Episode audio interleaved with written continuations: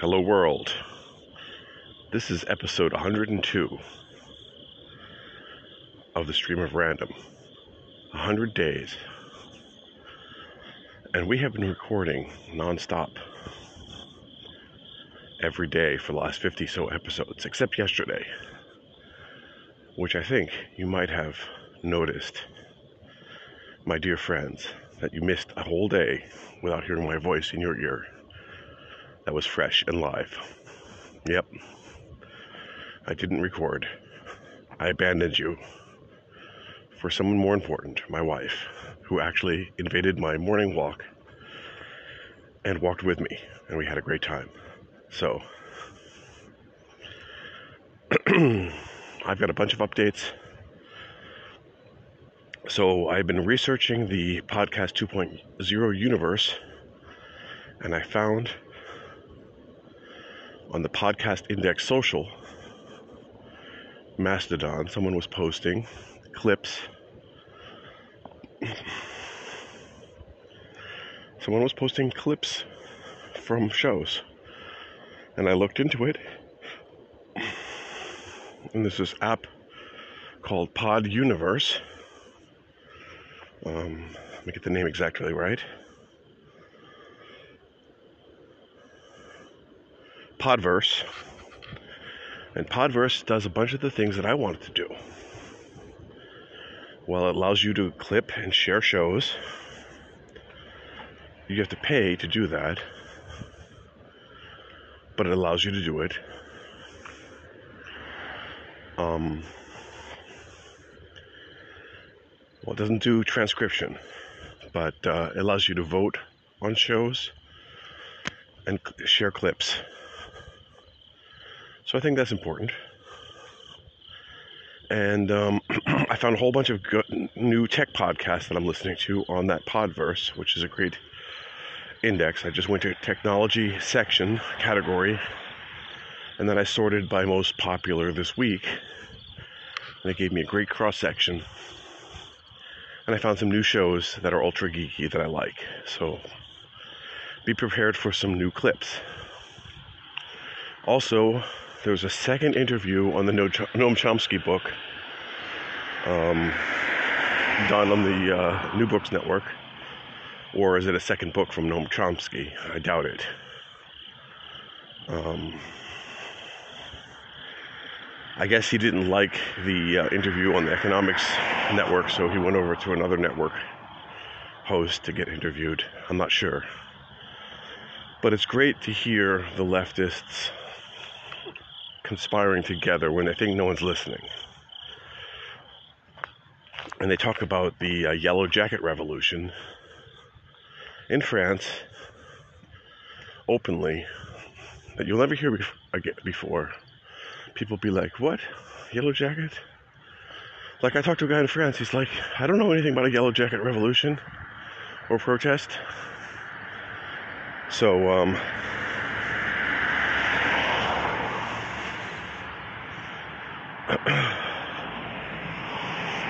coincidentally, you can call me a member of the Yellow Jacket uh, squad because I wear my yellow jacket on my morning walk, my safety vest. It's an essential part of walking outside in the morning. Let you be seen.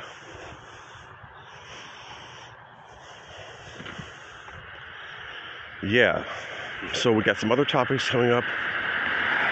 Um, is open source dead? Is going around and um, the other guy says open source is a vow, vow of poverty. and I'm going to have to philosophize on this one topic that I feel strongly about. So I might as well get started on that one. Now, first of all, I don't have a solution.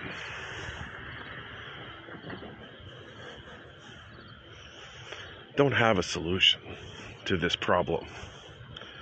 I don't have a solution to the question of of uh, how to build a utopian society. Okay.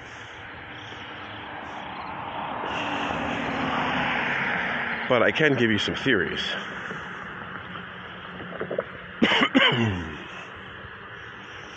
that if Silicon Valley creates uh, a communist utopia inside of one of their companies and it makes a safe space for people to live, right? And those people feel safe and they can contribute to open source, then that's a good thing for the community, open source. So, if a company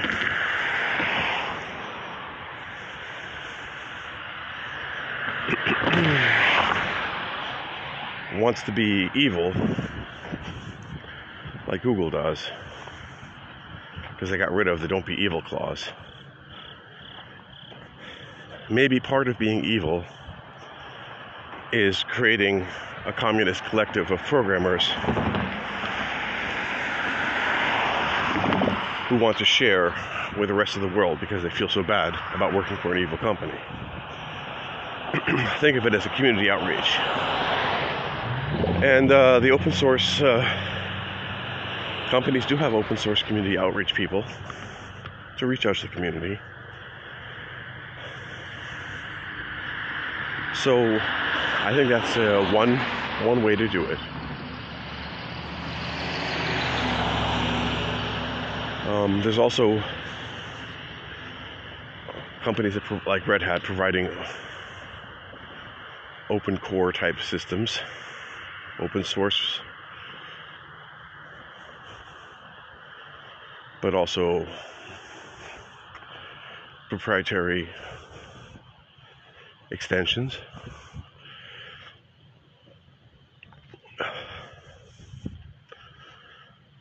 So basically, the DevOps stuff is proprietary.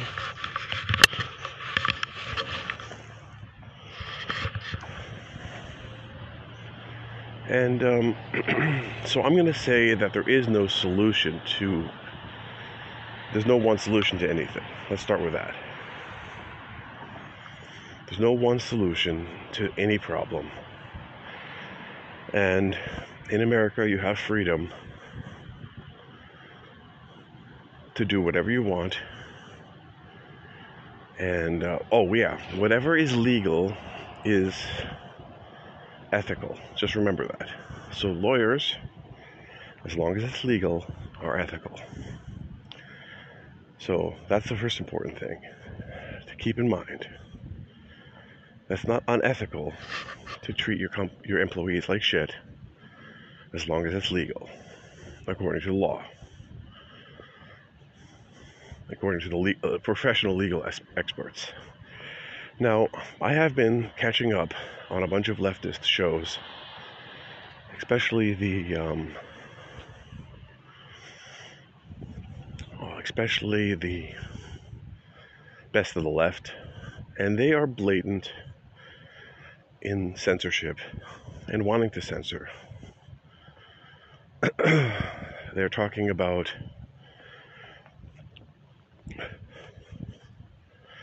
basically um,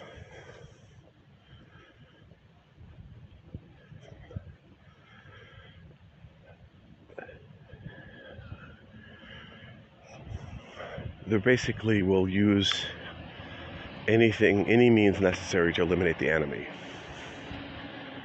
especially censorship. And um,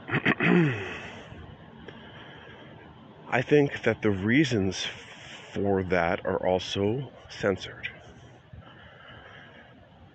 So, in the end, the censorship is hidden.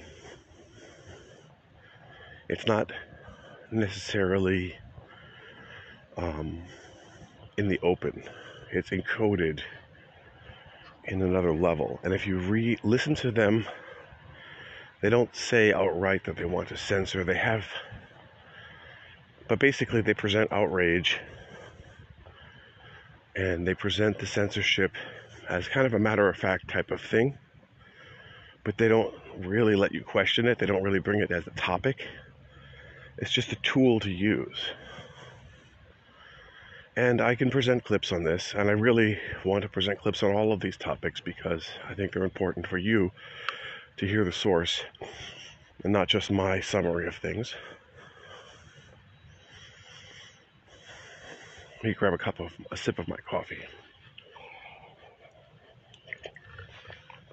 By the way, it is six o'clock in the morning, and you leave it two hours late. So this will not be a four-hour podcast. This is going to be a short apology letter to my listeners. And I wanted to say, shout out to Scotty,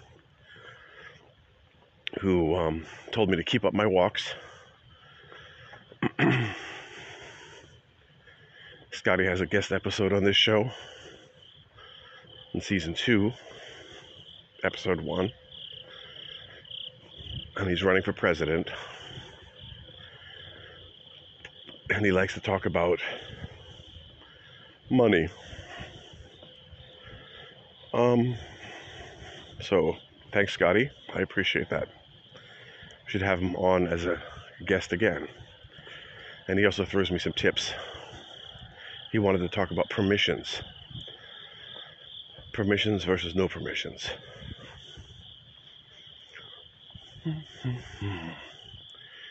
So what I'm thinking is is that most people when they talk about open source, they don't realize the communist Marxist agenda behind the Free Software Foundation. They don't frame it that way. And I really need to write a book to actually put it directly into perspective so people can frame it that in the right perspective. Um, and Stallman's refusal, I think, to use uh, non free software again and to change all the terms. These are basically different forms of protest, I would say, and power. Um, he's using the toolbox of the communists and also his um, Hypocrisy, as I've documented here, is another. The sacrifice of the individual and the sacrifice of values for the um, purpose of reaching the goal is definitely strong in him, where he says basically, if I have to break all of these rules to protect the freedom then I will. So that's why he will break the rules of freedom in order to protect the rules of freedom.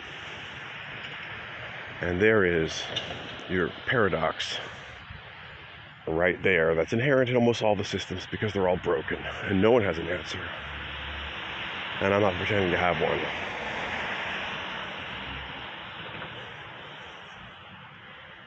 So, is that the answer? I'm not, or I won't pretend that it is the answer. So I'm not even saying we're going to have the paradox of there being an answer or there not being an answer. And we're just going to have to live with that. And you can switch between the two back and forth infinitely. How's that? In a non terminating Gödel paradox. So that's where we are, or maybe we're not. Does that help put things into perspective? I hope so. I think that's going to be our running assessment of the truth is that you don't you can't know the truth and you can know the truth paradox. And that is and maybe not. Maybe you can know the truth and the paradox is false. But then we can show that we can't know the truth and the paradox is true and so forth ad nauseum.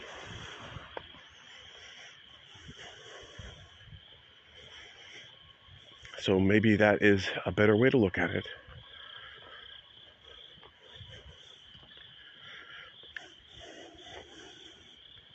And you don't know what's going to happen next.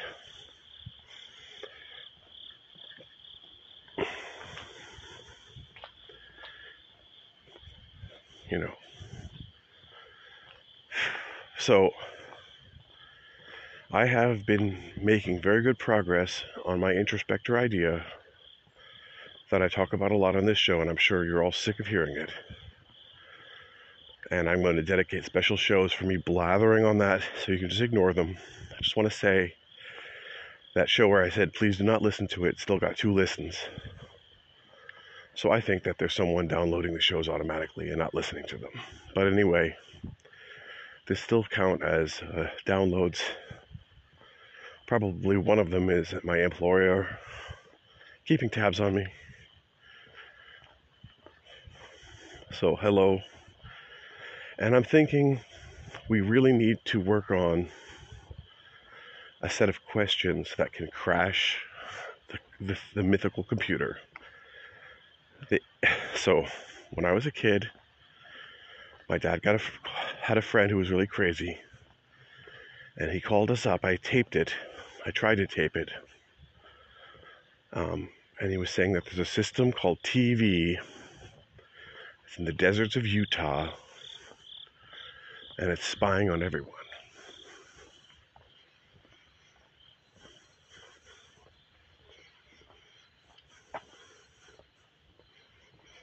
No, that's pretty scary. This guy's got a skeleton on his front desk, front porch, just standing there in a hoodie.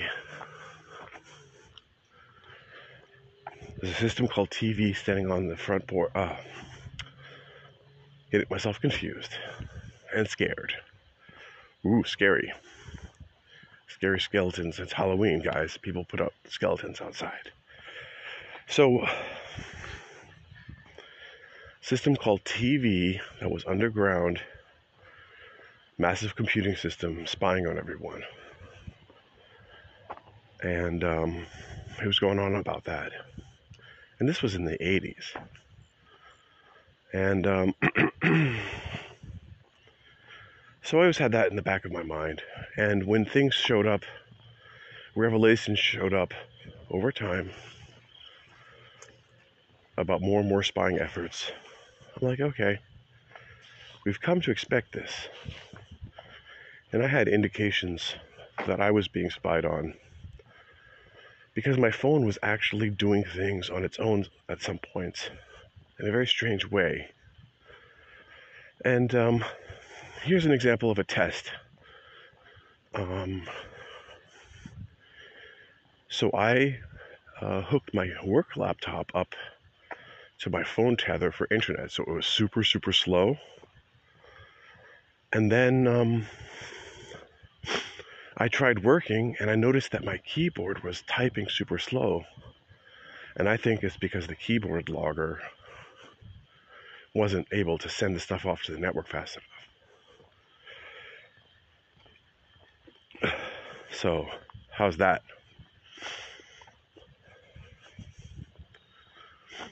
Hmm? Just a theory. I don't know for sure. Could be true, could not be true. All of this could be true, could not be true. We don't know.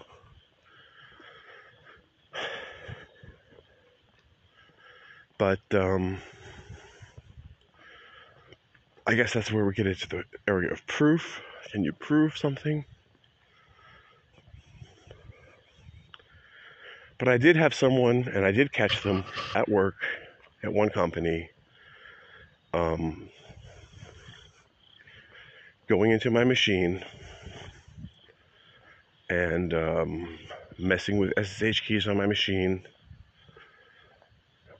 Temporarily, I caught him doing that, and I'm pretty sure he was keylogging as well. So,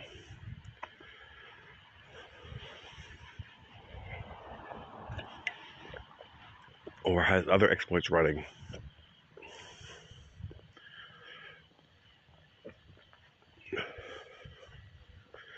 So we don't know, but uh, we can assume out of an abundance for safety, we have to practice good operational security. And we have to assume that everything we say and do is being monitored, unless you can prove otherwise. How's that sound? Now, in order to to monitor all this, you're actually going to need an artificial intelligence to sort through it. And I'm thinking that we can spoof that artificial intelligence by getting to think, it to think about itself and to disprove its own existence. So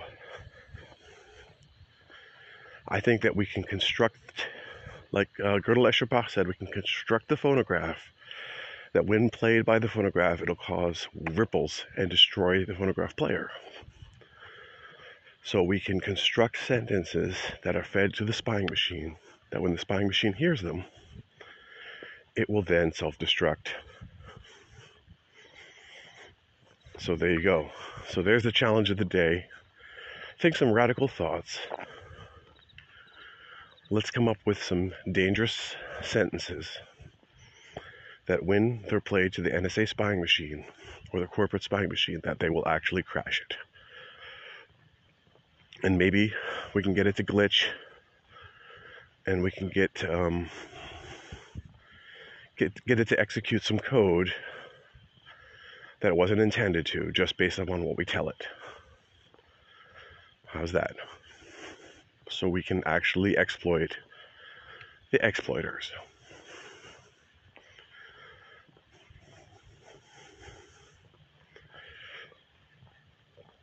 you know, exploiting the exploiters is kind of like running a Turing machine on a Turing machine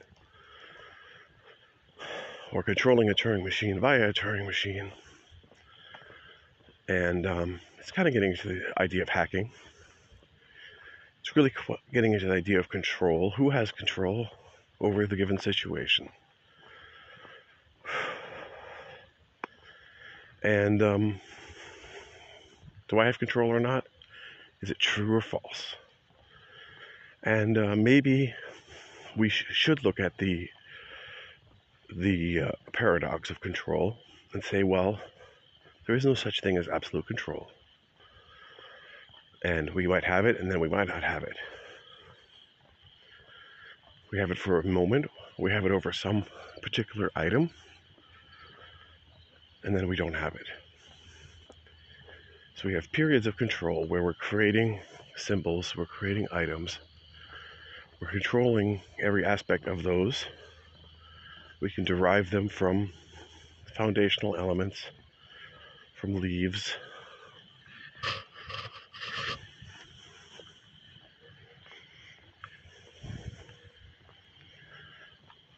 And um, reach conclusions, logic. Talking about what is it, predicate calculus, expression logics, something like that. Things that can be proven to be true.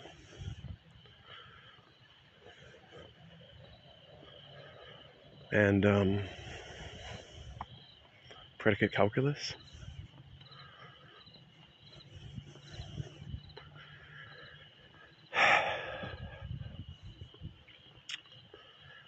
I don't know enough about logic to, to wax poetically over that topic. But let's get back to stuff that we do know about. Intuitively, we can understand things in our heart, in our gut. We know them to be true. Things we can see and feel and touch. Now, obviously, we can apply that paradox situation to that and say, is it the matrix? Yes or no? But even in the matrix, it is a leaf node of the matrix where you've reached a point of direct observation of something in the matrix. Or is it real? Well,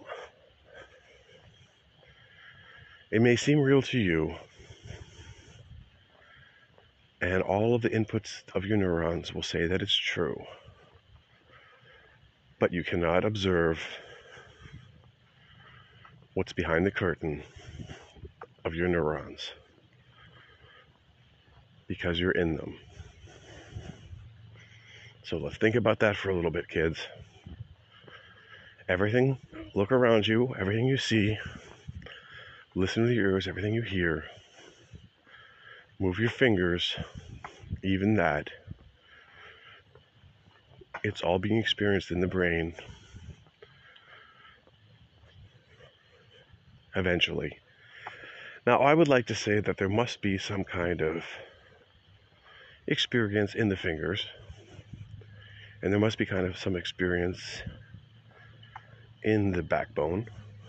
And we know that people who are virtuoso pianists, like my wife, will transfer, just like a cat, will transfer up and down between the spine and the uh, lower part of the brain and to the upper parts of the brain, and they'll create a holistic experience from top to bottom using music. And it will resonate through all levels.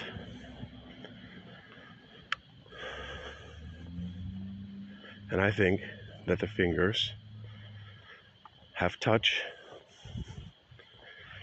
and that that touch is experienced locally the same way in all animals and that if you don't have upper brain functions then you have lower brain functions but even lower brain functions are experiences. And you can't say that ants don't experience things or plants don't experience things. You can say that, and we can throw that throw in there another paradox. Do plants experience things? Do they not experience things? We can switch back and forth on that. We can waffle. The waffle switch. The endless waffling. Well, I just want to point out that even in the matrix, or not, that the tips of your fingers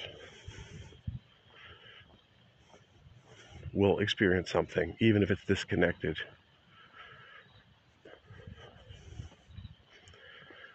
Even if it's not observed by the, the map, the major part of your brain. So, what I'm getting at here is that we have a distributed awareness distributed neural network system with multiple centers, and each of these centers is capable of routing and making decisions. And these centers are also a form of consciousness. Now, eventually, we're going to get into the big brain, the big system. We're putting it all together we're constructing some kind of view of reality, which by the way, is lagging behind reality. So what you think is now is actually then. You're always lagging behind.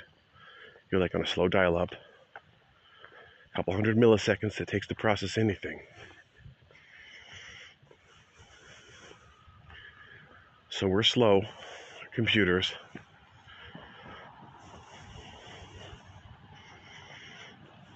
Just think about that. And we can look in the mirror all we want, but the picture in the mirror will hit our eyes and come into our brains, and we won't see it until it's been digested as well. So that's even slower. So when we get into reflection, the more and more we reflect, the weaker and weaker the signal is going to get over time. And when we reflect on the reflection, we can create an endless reflection looking in the mirror, the mirror looking in the mirror. Yes, we can do that. Camera pointed at the screen, pointed at the camera, creating these strange loops, creating these strange machines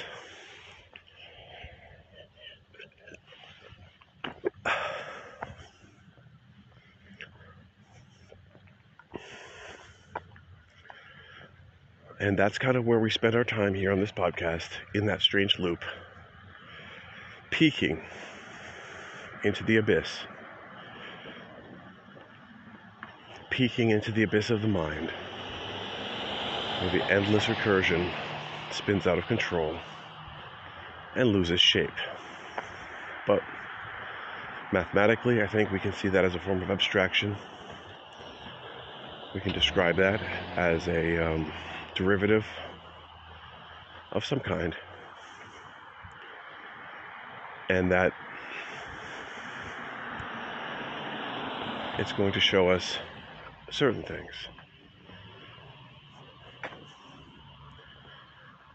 As to how long things take, the loop time, and um, you know when you move the mirror, especially see this in the computer, but even on the um, when you hold two mirrors up against each other, you see that the tunnel is going farther and farther away. Well, that's just the curvature of your eye, that's the speed of light, uh, that's the imperfection of the mirror, all taking part in that operation. I suppose if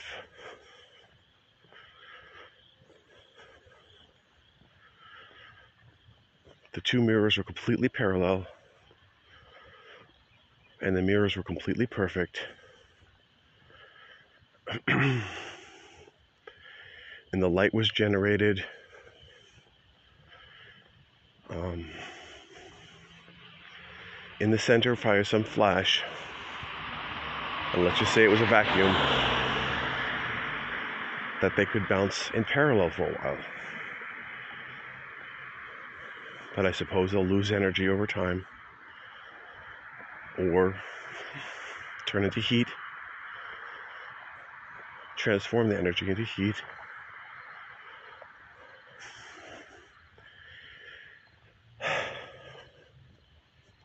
or bounce off to the side due to imperfections, or hit some atom in the center and bounce off.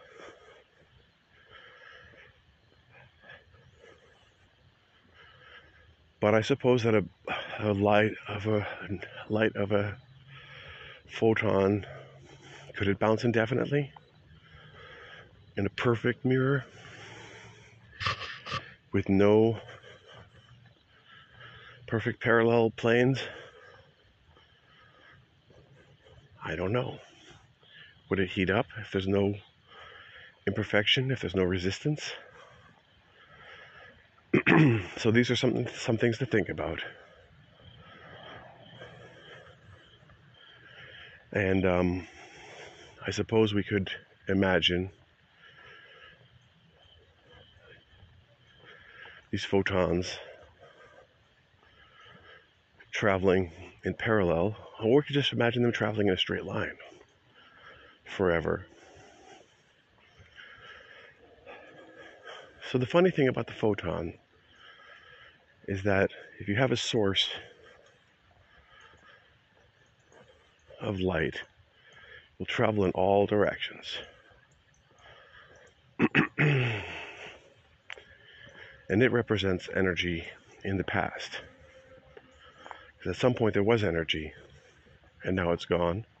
A flash, a star exploding, and that ripples through the universe until it reaches us millions of years, hundreds of millions of years later, billions of years later.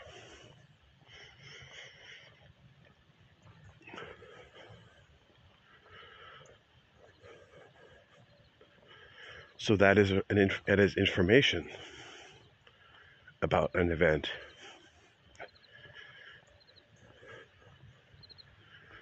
Traveling over time.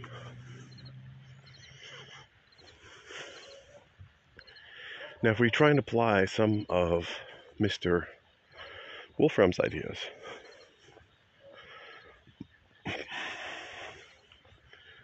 that these particles are really just structures on a graph that are moving around.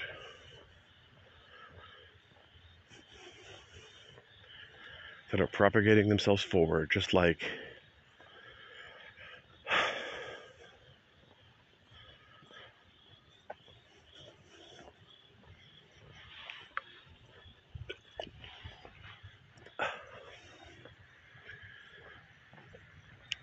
finite state automata. You know, one of the questions that he, I haven't listened to the whole interview, and I have to go back and listen to that whole thing again. And the, the last three last quarter of it I did not listen to. But um, we never really got into the recursion question. Lex tried to bring up the topic and say, hey, well, just imagine we're monkeys running on this machine. But just imagine we have a machine running on the machine, simulating the machine. It's like, where's this actual simulation of the universe running?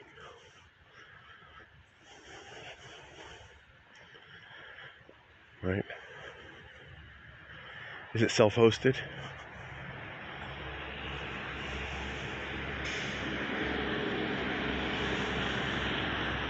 Do we have multiple layers of the universe where one layer is the graph layer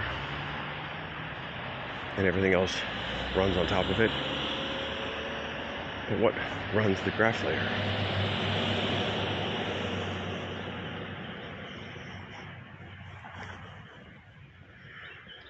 So,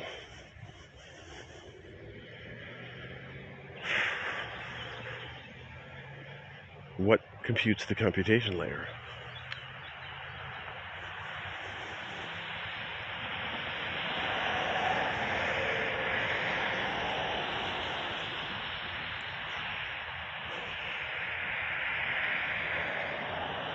Okay. So we're going to stop here because I'm reaching the edge of my knowledge. And um,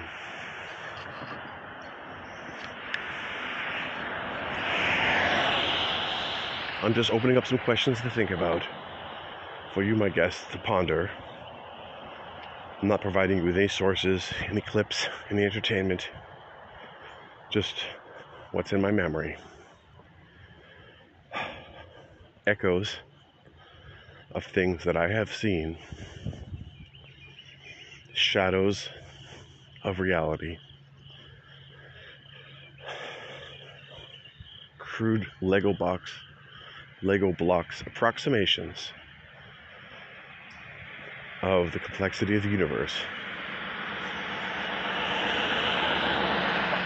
We're just playing with our Lego blocks, pretending them to be these things, but they're not really these things.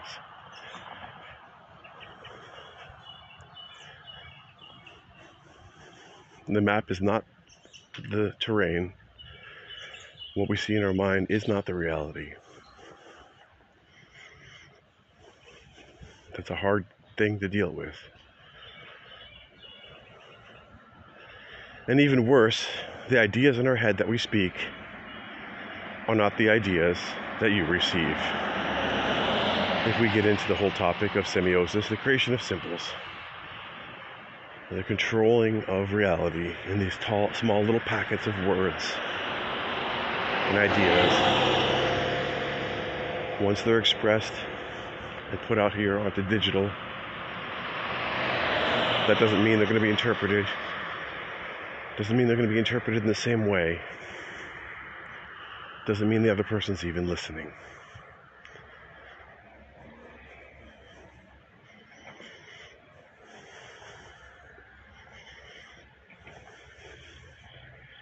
And I suppose we do get into formalism because the brain likes forms and it likes its safe space. It likes its, it likes its comfort zone.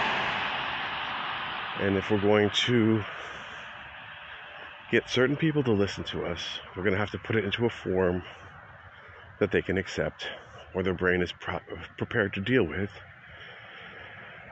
So I was listening to Gosling, inventor of Java, and he said that he's a very visual guy and he wants to have things laid out in a certain way on one page so he can understand it. And it's particular about formatting.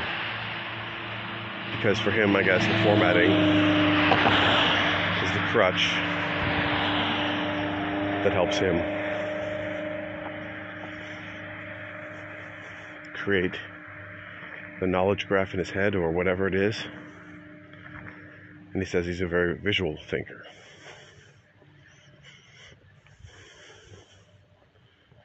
So we get into this whole question of form and meaning. Now, Umberto Eco, who you'll hear a lot on this podcast, he said he wrote a book called The Open Work.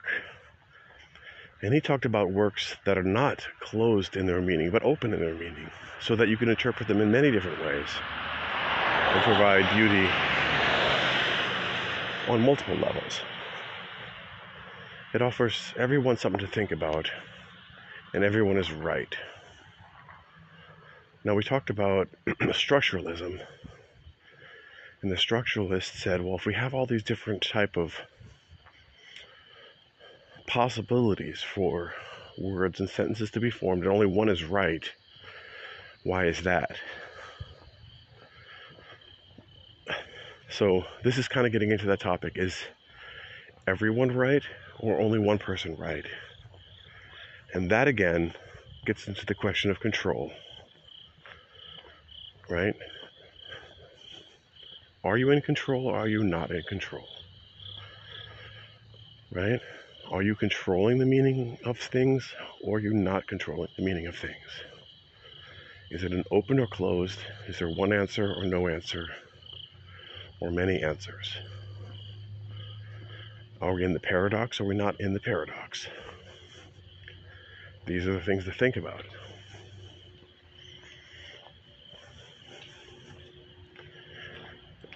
How many iterations do we do of the paradox? How many times do we waffle? And I think that's also the key point in avoiding the endless recursion is to put time limits on them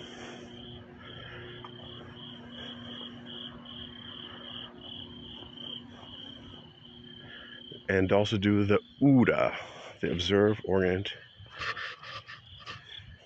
decide, and act. The loop of the loop of uh, managing things, and um,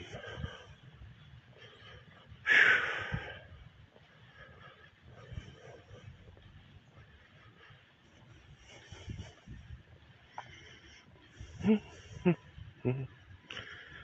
So, the OODA loop. So, Stephen Wolfram says that it doesn't matter what you know, nothing will save you. You can't outthink the un irreducible. Can't.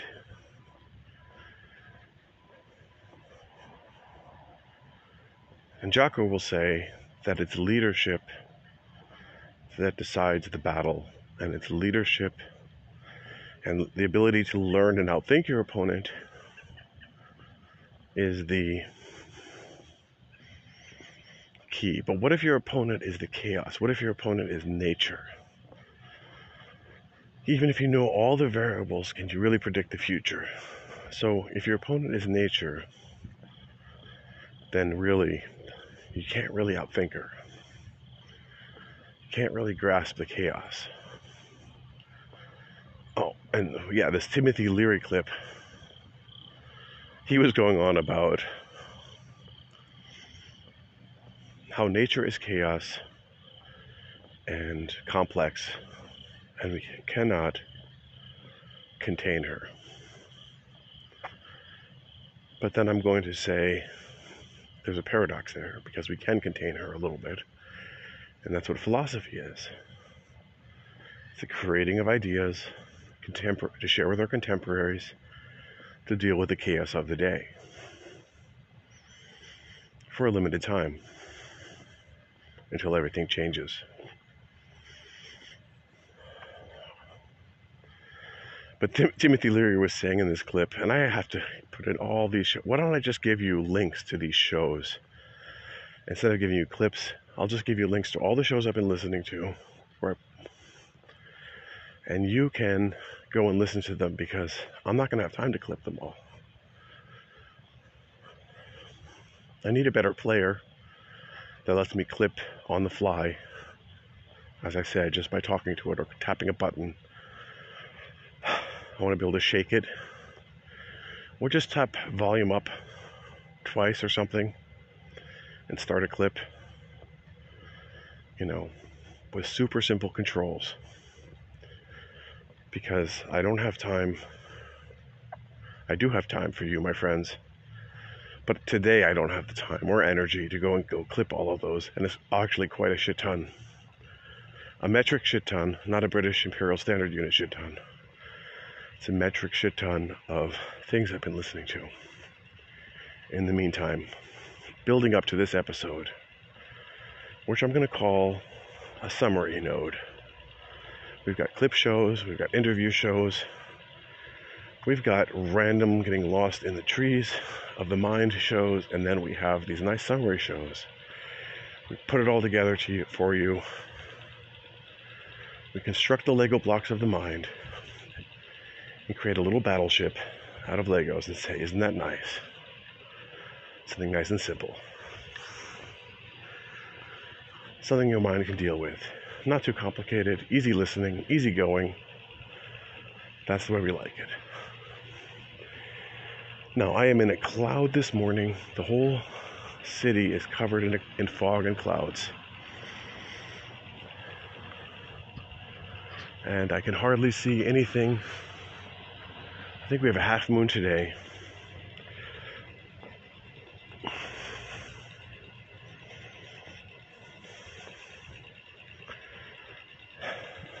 I want to say hi to my dad. If you're listening today, love you, Dad. I hope everything is going well with you. And I'm just going to throw a random message in there for you in the middle of the show. Because you're my one true fan, my only dedicated listener. But sometimes I feel like you don't listen through all the way into the show. So we'll see if you listen, if you heard this message. See, there we go. That's what I'm talking about about controlling the message and one possible interpretation. So now I can call my dad up and say, Dad, I'm going to test you and see if you actually listen to my podcast. And that's going to be creating the control loop. Right? So that's what happened in this interview. This douchebag was like, I don't want any narratives.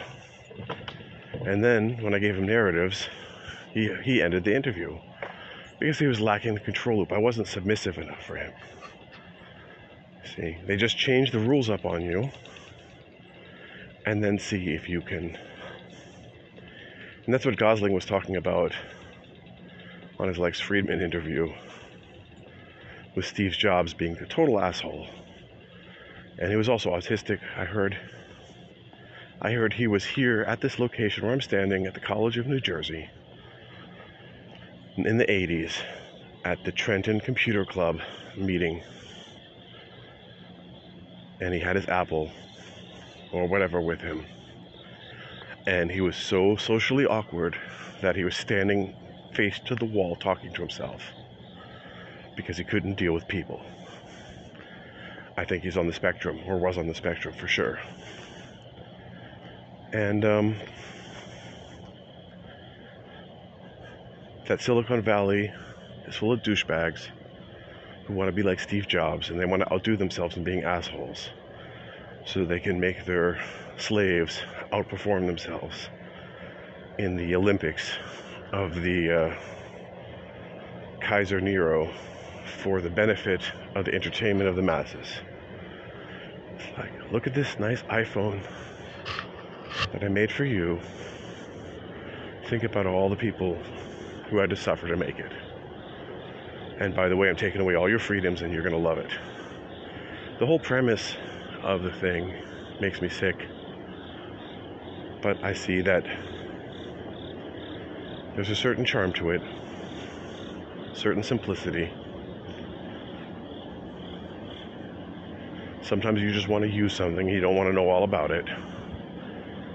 Just think you get some device that's got a thousand switches on it, a thousand buttons and lights, and you got to read through 50 pages of really broken English to figure out how to set the clock on your newest device.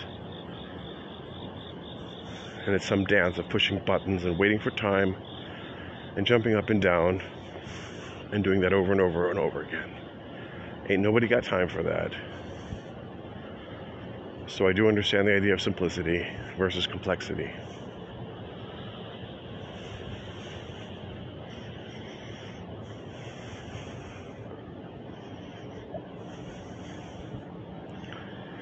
So to get back to the dialectic of open source, the fight between the employer and the employee, between the producer of the software and the consumer of the software. Is it the consumer being exploited or the producer being exploited? Who's on top and who's in control? So we're going to have an endless fight, a Hegelian dialectic of the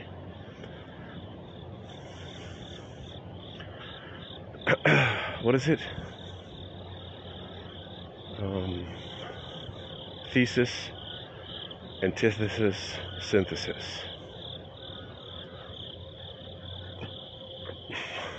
So the guy produces a piece of software and it has one possible way of being used. Has one path of control, let's say, through it. So then someone shows up and tries to use it. He says, I can't use it. That's the antithesis, maybe. The synthesis says, okay, I'm going to try and accommodate you. And then that's the synthesis between the two. So now we have a new piece of software which has two perspectives built into it. Then the third person so shows up and says, I can't use it. I'm breaking it. It's not doing what I want. And again, we go through this loop and we synthesize more and more viewpoints and more and more perspectives into the software, and eventually, the software will become either more general and it'll reach a new level where it'll become so generic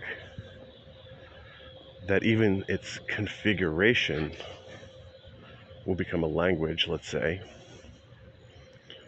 a Turing complete language, and then we've reached level two. We've bootstrapped a whole new level on top of the original software because it's just become so, so flexible.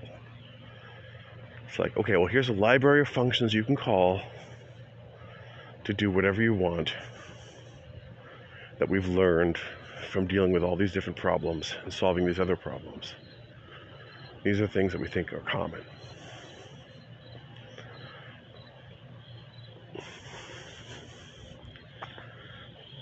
Now, the question is do these library functions get shared? How do they get shared? Or are they kept secret and controlled? So, this is the core question of the open source. And the open source answer is yes, share it.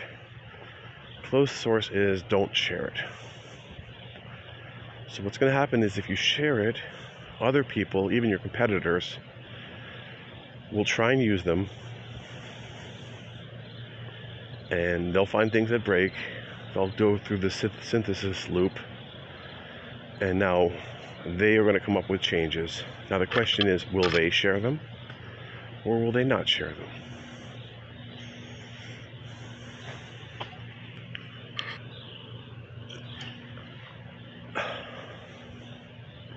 If they won't share them, um, you don't have the share alike clause. And if they do share them, well, if they won't share them, you could force them with a share alike clause to share them. The question is, who do you share them with? Well, you have to share them with your customers. So if you ever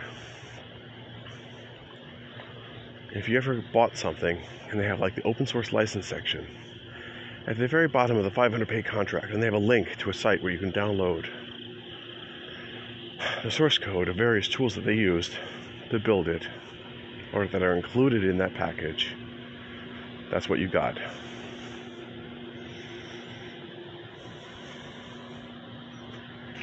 Now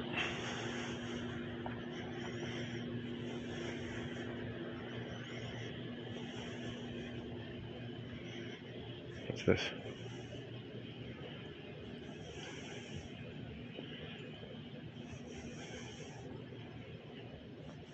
Four point five minutes remaining. What's that?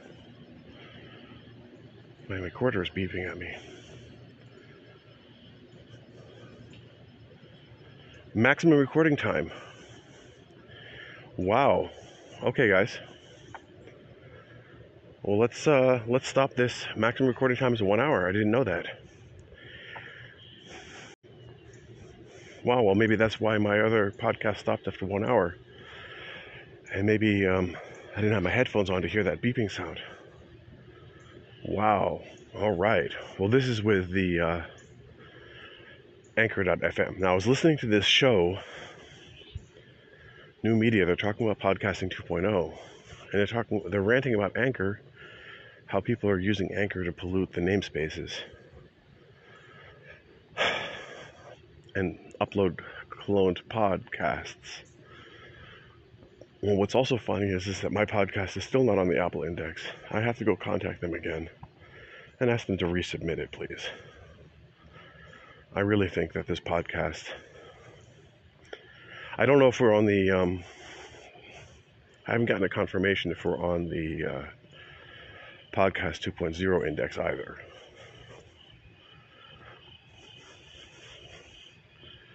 But at this point, this is my therapy session. And um,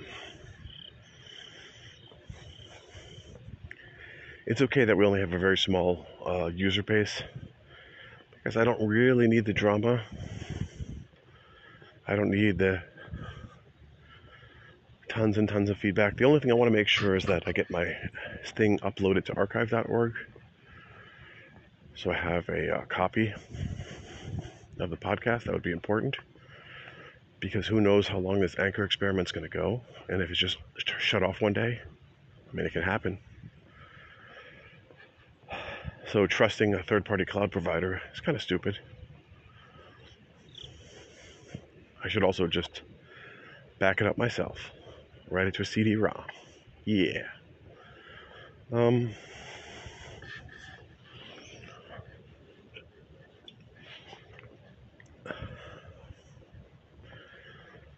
boy, I'm sweating.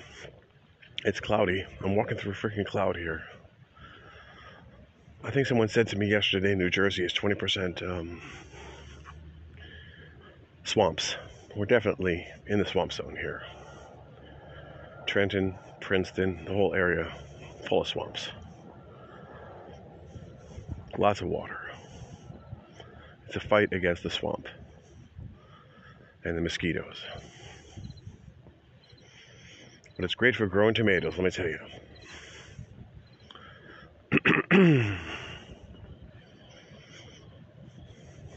All right, guys.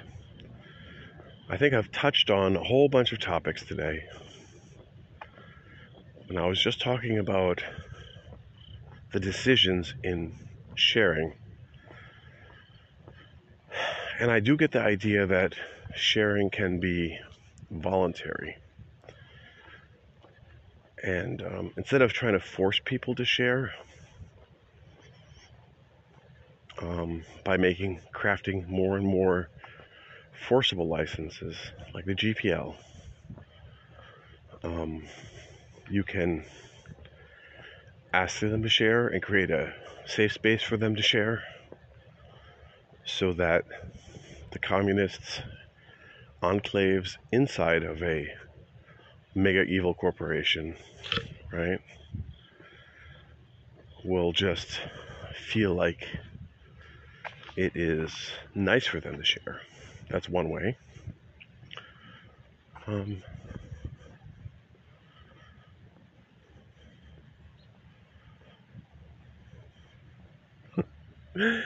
and um,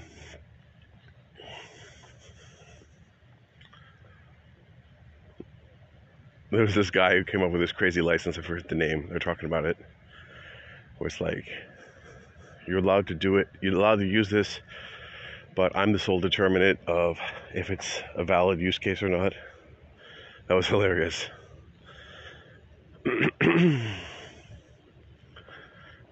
so, Um,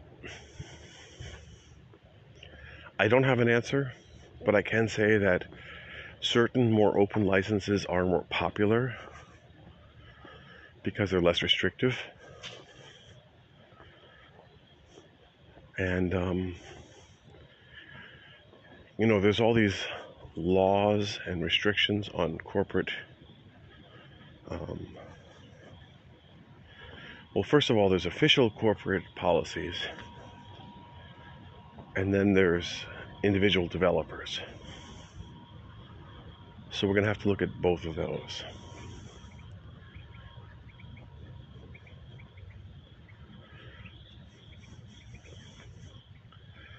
But I'm more focused on what is like, not focused, but here's the question I'm trying to think of.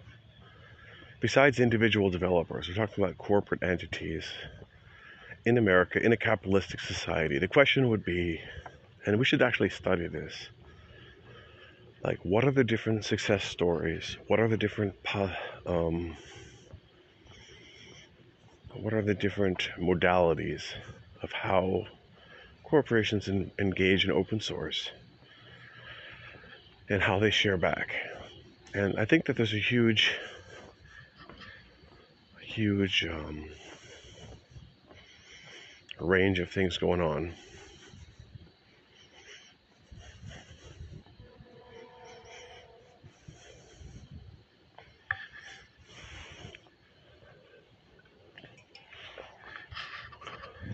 huge range of things going on.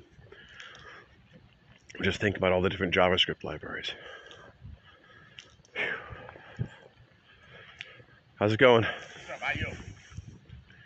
Strange clouds today. Yeah, yeah, yeah.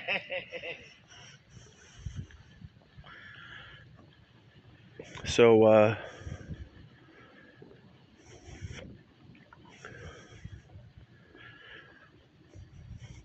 And as I said, Amazon's going to eat your lunch and do it better and cheaper than you. And they're not sharing necessarily their DevOps stuff. So,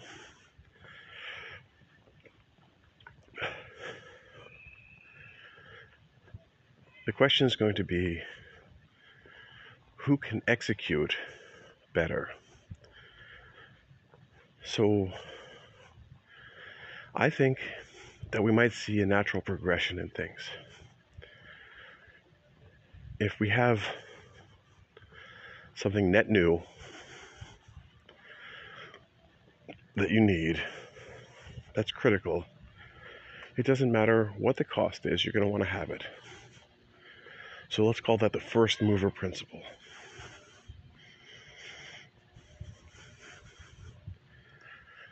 Now, I'm not sure that many open source projects are first movers. A lot of them are open source or free software replacements for other packages, so they're clones.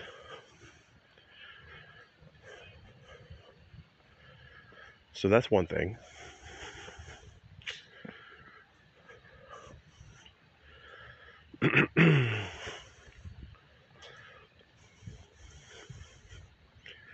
I was just thinking about this Golang talk that I, that I was listening to. Um, and I was thinking, I'm just going to switch topics here real quick.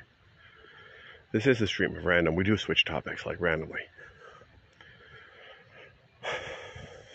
The guy was talking about generics, and he was talking about how hard it is for a language to change once it's entrenched like you can stay at version zero forever as long as no one's using it. No one's going to complain. But once you get mass adoption, software takes on a life of its own, especially if it's an open source project. So that's something interesting to think about. Resistance to change. And um, I was thinking, hey, well, what about C as a macro system on top of C? can't we make like Go Plus Plus as a macro system type of Go? And then I was thinking, Introspector can be a macro system on top of any language.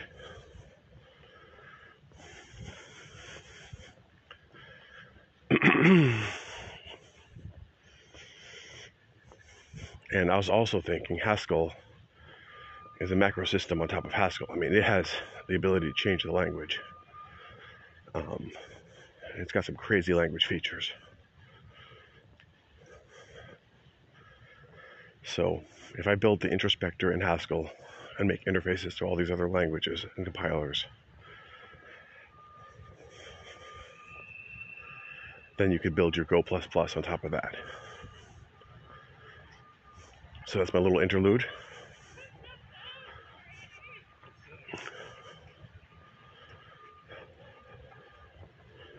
And now, um, so we have the first mover, then we have the response, open source response. Now, you might have some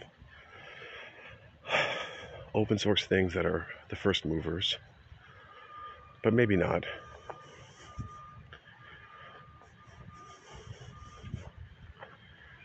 And um, so maybe we should think about making products that are naturally going open source. So we there's that idea of the open source ransom. So this software is not open source until its ransom time period is paid up. So we have some kind of coin, let's say, that we issue, and that coin will allow you free, uh, non-free access to pay for until the contract says that enough coins have been collected to provide a free access. So whoever's in in um, how's it going? Whoever's in possession of a coin that says they have uh, open source access, they're allowed to then distribute that and then I guess the uh, value of the closed sourced coins will go down, or all of them. But then, if you want a new feature that has to be paid for, well, then um, that will represent a new coin that needs to be paid for. So the developer's kind of like mining the source and adding in features, and those new features need to be paid for. So people will either subscribe with monthly payments and gain access to, let's say, a uh, source code that will be free, like an early access bound by a contract. So that might actually um, allow you to be a first mover and be open source. Now, if your competitor subscribes, he takes all your stuff and then he reverse engineers it, takes the best bits and uses it in his. Well, that's bad. But what's his advantage? Because eventually, yours is going to be open source, right? So you have a first mover advantage for a while, and you can define that as any time frame you want that you think um, is reasonable, and you create a coin contract that represents the license so that people know what they're getting into. If they pay, if they pay, they know that they're going to have what the conditions are in the smart contract. Okay, so that's the idea of the day. Smart contracts for licensing software and supporting developers. Smart contracts for software licenses. And then smart contracts that will say if it's compatible if an intended use is compatible. So is this code compatible with another piece of code? Well, can the smart contract figure that out? Right?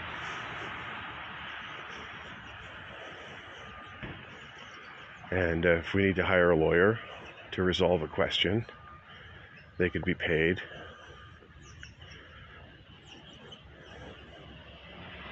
And hey, that answer might be uh, put into the smart contract system.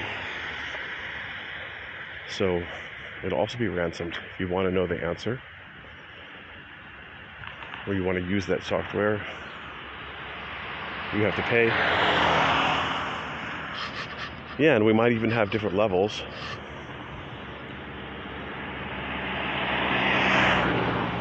With NDAs, like here's a copy of the source code, but you got to be a severe partner, and we have to vet you, etc., etc. And you have to sign all types of contracts to say that you're not going to reveal its secrets.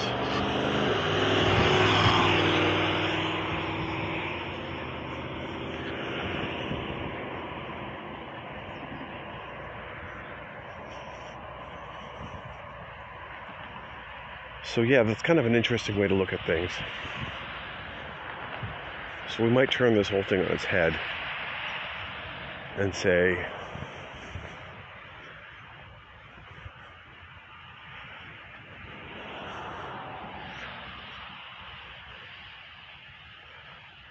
it's going to be open source. And here's the promise that it'll be open source. And we could even have an escrow account where once the um, particular version of software is paid for, then the software is then unlocked automatically um, so that the developer can't undo it once it's set in motion. That might be cool. I wonder how that would work, but I guess we're going to have to have some trusted parties. And I guess those trusted parties might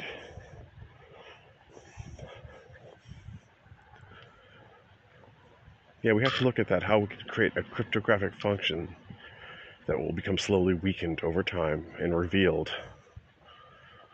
bit by bit until eventually they become so weak that it can become cracked. Like a slowly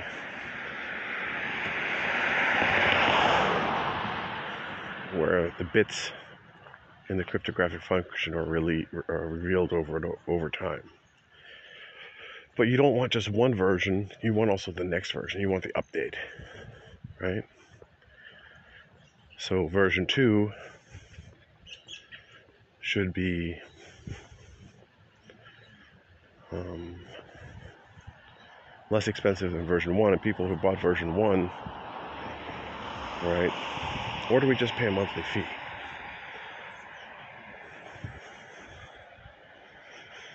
To use the latest version. Right? We want to pay a, monthly fee to use the latest version of the software, and eventually the older versions, after a certain amount of months, become open.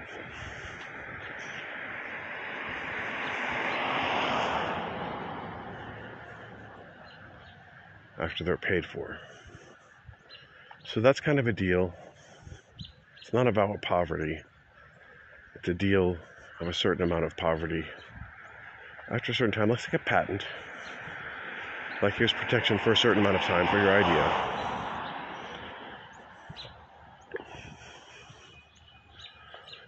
That might be um,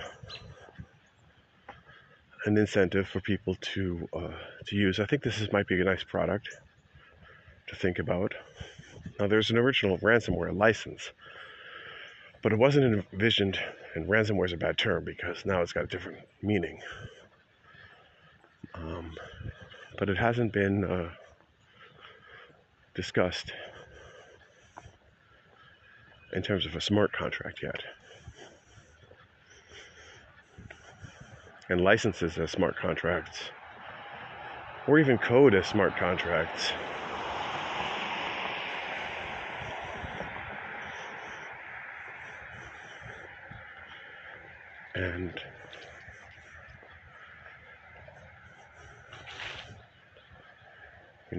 developer is going to develop code that matches this these testing criteria.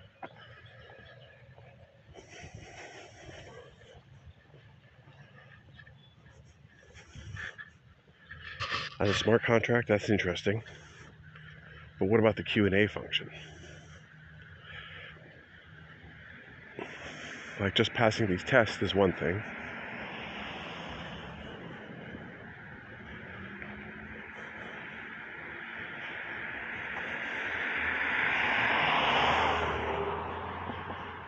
Um,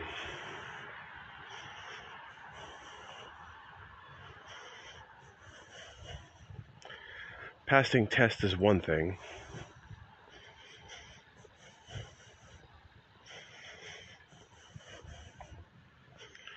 But actually fulfilling the needs of a, of a human is another.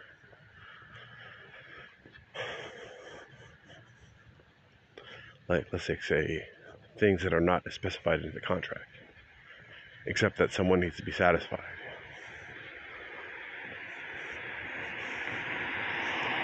So,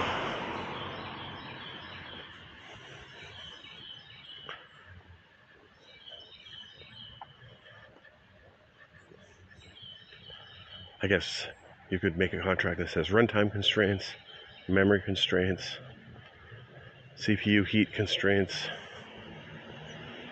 instructions count constraints, right? You can give all types of constraints and then also specify the inputs and outputs and basically say, you know, this is what we expect of a function. And I guess you could learn that from the existing functions. Like, this is what this function's implementation has historically been.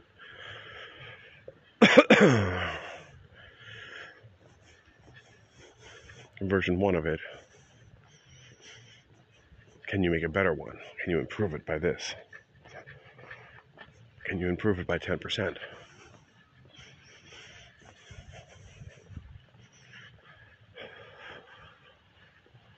Morning. Good morning.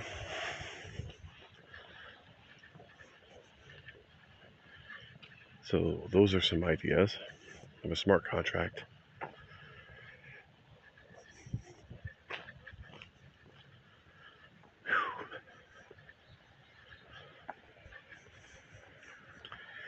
Yeah, so I looked into um, how to write Haskell for Android because it's Java. And there's a system called Frege. Frege is a Java Haskell implementation. And it looks like you can call Frege from Android Java. So that's kind of interesting. So maybe when I get some stuff running in. Uh, Haskell, I can compile it to Frege and then put it on an Android device. That'd be cool. Now, being able to compile C code into Haskell would then mean that I could run the C code in the Java interpreter on Android. But we can already create native binaries on Android, and we can also run native Haskell on the Android using LLVM and the Termux. So I could also just create a native app. And I suppose I could create a native app that throws up a web page.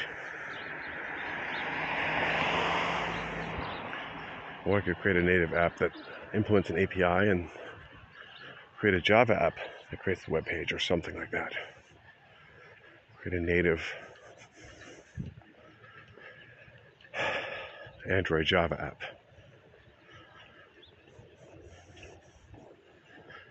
Now, we haven't talked about the machine learning yet a lot, but we did talk about all of this before when we were getting lost in the um, swipe deploy project idea.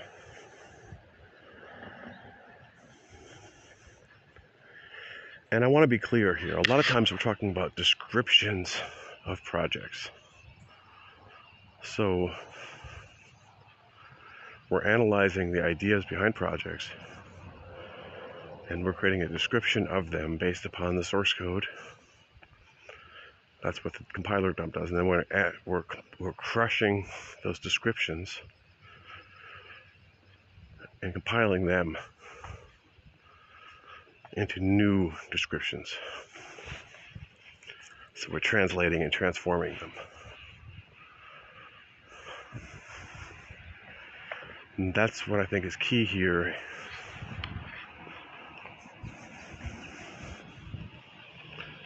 In uh, in the introspector project.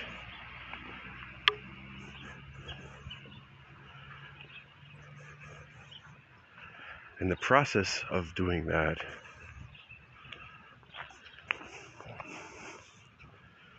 so the process of building that system, we're going to go into reflection. And we're going to go into these mirrors pointing at each other.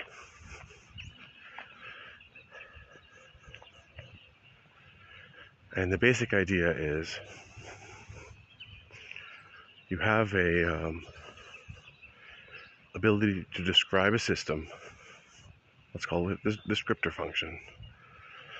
And you have the ability to crush that description down and translate it. Let's call that the translator system. So it's describe and translate, right?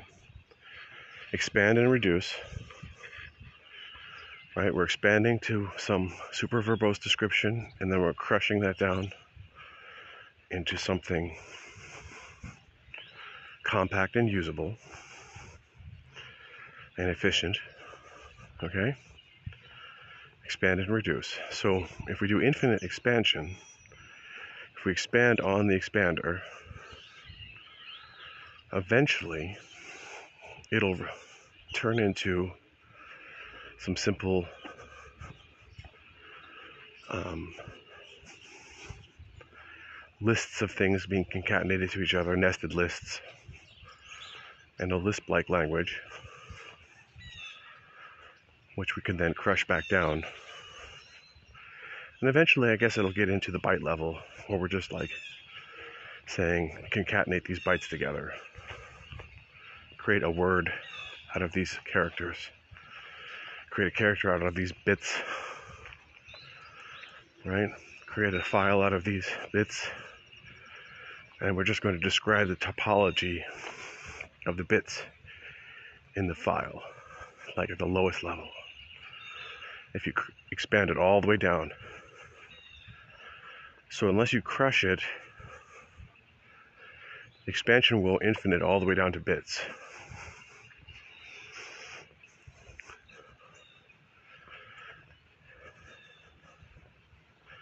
And of course, you can look for patterns in those bits. And then you'll notice, okay, we got opening and closing parentheses. You've got identifiers that occur all the time and some that occur only sometimes. You've got a whole spectrum of occurrences. You've got co occurrences in pairs. And I suppose eventually you could derive from those statistics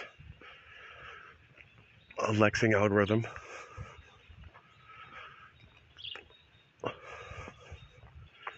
Well, since it's already been expanded, we do have already the symbols captured. I guess we could expand it even more. But it, no matter how much we expand, we're not going to lose the fact that these words belong together in a group. Right? I guess until, I guess you could reach a final point where you could say, um, we just encode the fact that words belong in a group with opening and closing brackets of some kind. And it just becomes one stream of characters or one stream of bits.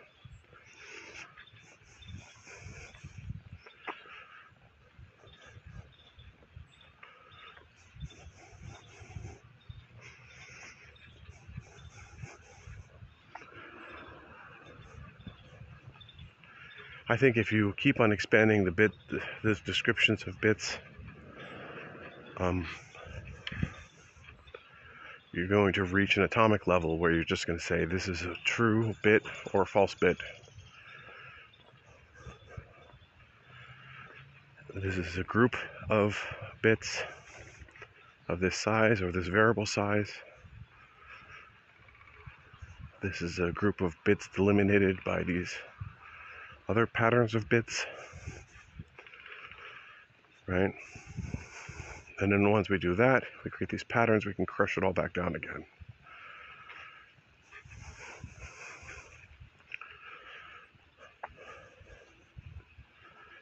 And then we can interpret the whole thing again. And once we interpret it, we'll create new structures which we can then expand upon and collapse. Unless, of course, we lose information, like encoding them and losing information. Abstraction. It's like, okay, well, we're going to cut off these bits of here and then group them together and count them. So truncate, map reduce, and count, and get into some kind of analysis on that level of different parts where we lose information. But these are just derived from the original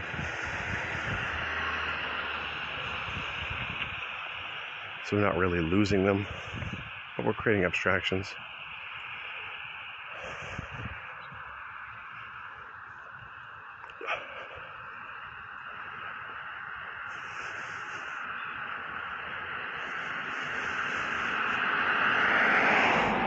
And this is where I'm kind of thinking about a decision tree and machine learning. So, in machine learning, decision tree it's like, what decisions do you make in what order to um, discriminate or determine a certain output, and you train it on that.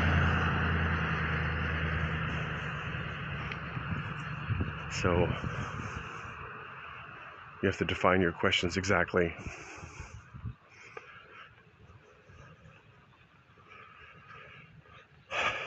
It becomes tricky to do so.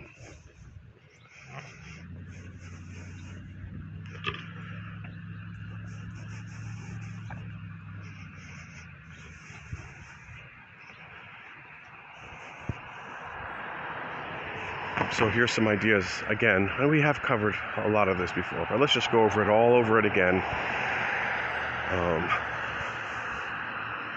for anyone left standing, I kind of feel like Dr. Van Helsing in, uh, in Mel Brooks' version of Dracula, where he's knocking down the students by handing them organs, and then his nurse comes in and says, "Doctor, you did it again."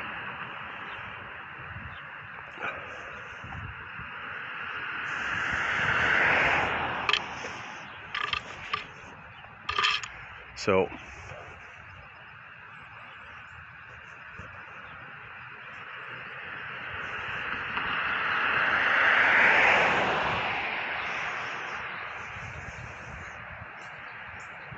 where are we?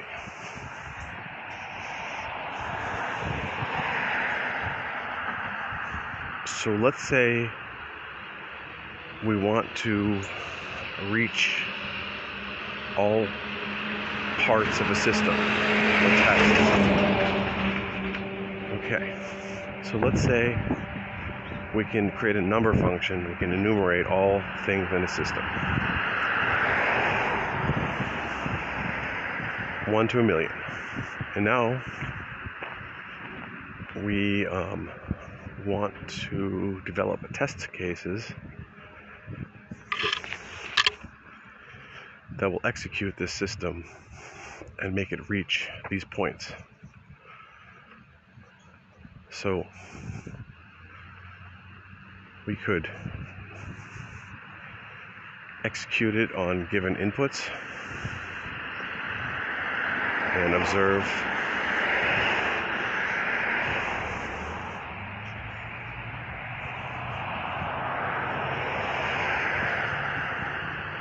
and observe um, what point should they reach, in what order. Then we could slice that down until we see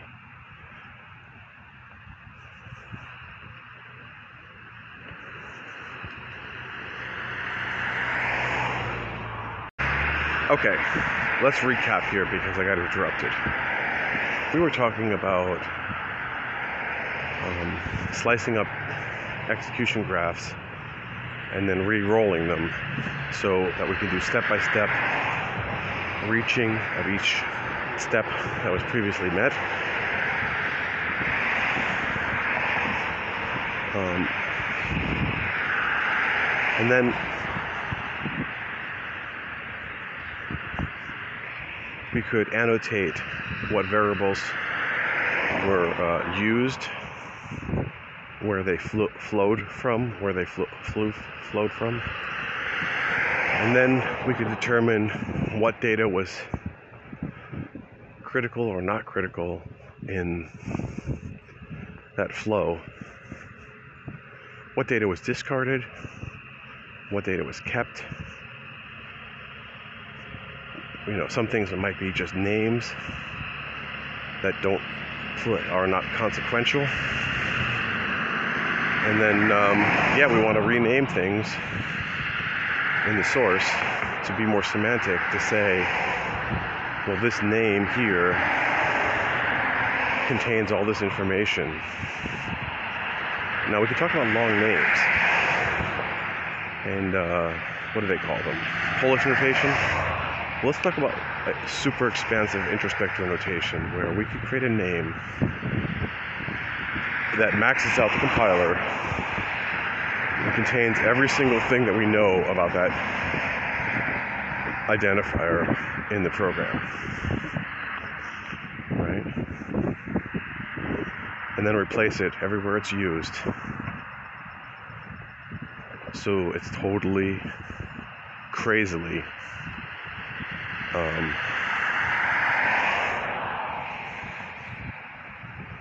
uh, distinct. Now, we could then sort those names and regenerate them in, with a uh, decision tree so that we make them distinct enough to di- distinguish between others, but reduce their length and just put a comment or descriptive string about them in there. We could embed a string. And you know, we can add text segments to a program pretty easily. Like, we could compile in text segments or data segments. Let's just call them data segments. We could make an introspector segment that contains all the information we need. We can encode all this information into bits we can encode it into bytes, we can code it into strings or numbers or whatever. As long as we have some interpretation function to decode it.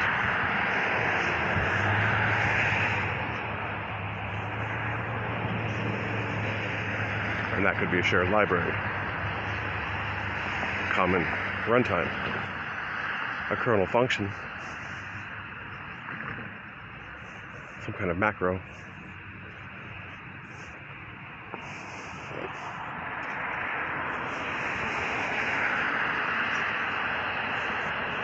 Now, a lot of stuff we want to do are going to be like, oh, let's iterate over all the fields of this struct recursively. So, like you have this blob of introspective data, but how are you going to run, use it at runtime? And how it will be efficient? Because you don't want to at runtime really iterate over all them. And, and maybe you don't want to schlep all this data with you at all times.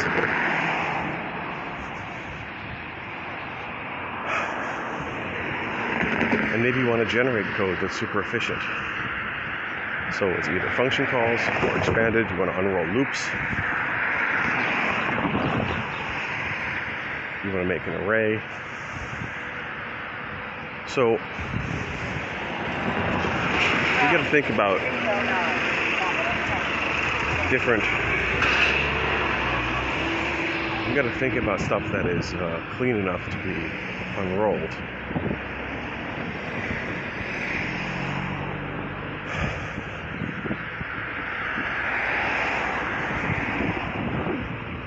Um, by a compiler.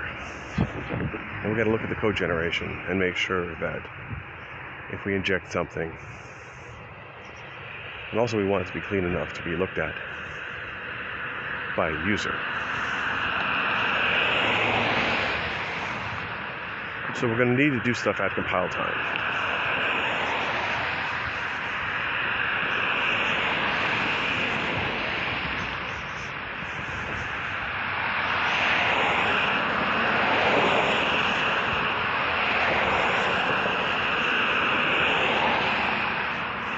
We're going to need to do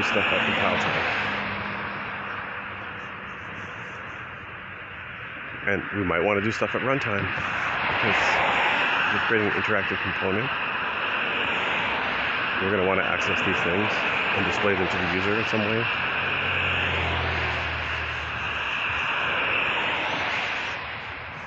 We might want to transform them or pre-compile them. So Yes. So we want to access these descriptors at compile time and expand on them and do things and crush them back down. All in a functional like language and not have to um, worry, or we can create data at runtime in a different form. We can transform it into a new form at runtime for use. So we have a whole bunch of options to think about. Now, I really think that we can tie this whole thing of education, machine learning, introspection, and open source together into one package. And tie it all up. Into some kind of bootstrap system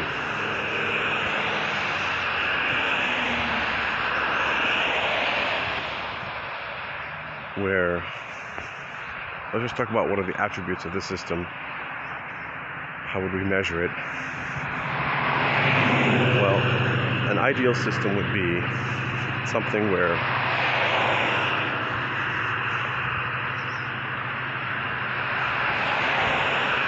the core of it is understandable.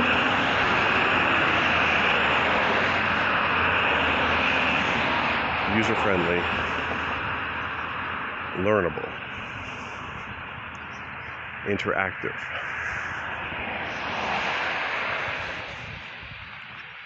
Can explain itself and display itself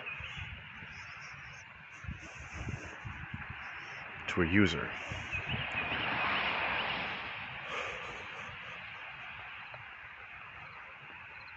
A user can interact with it and can explore it in different ways.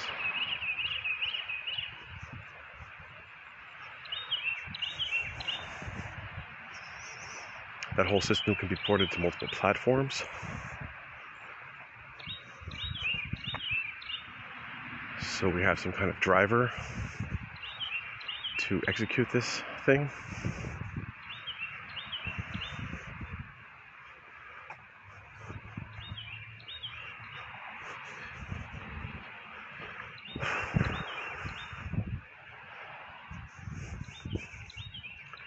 And we can learn and adapt.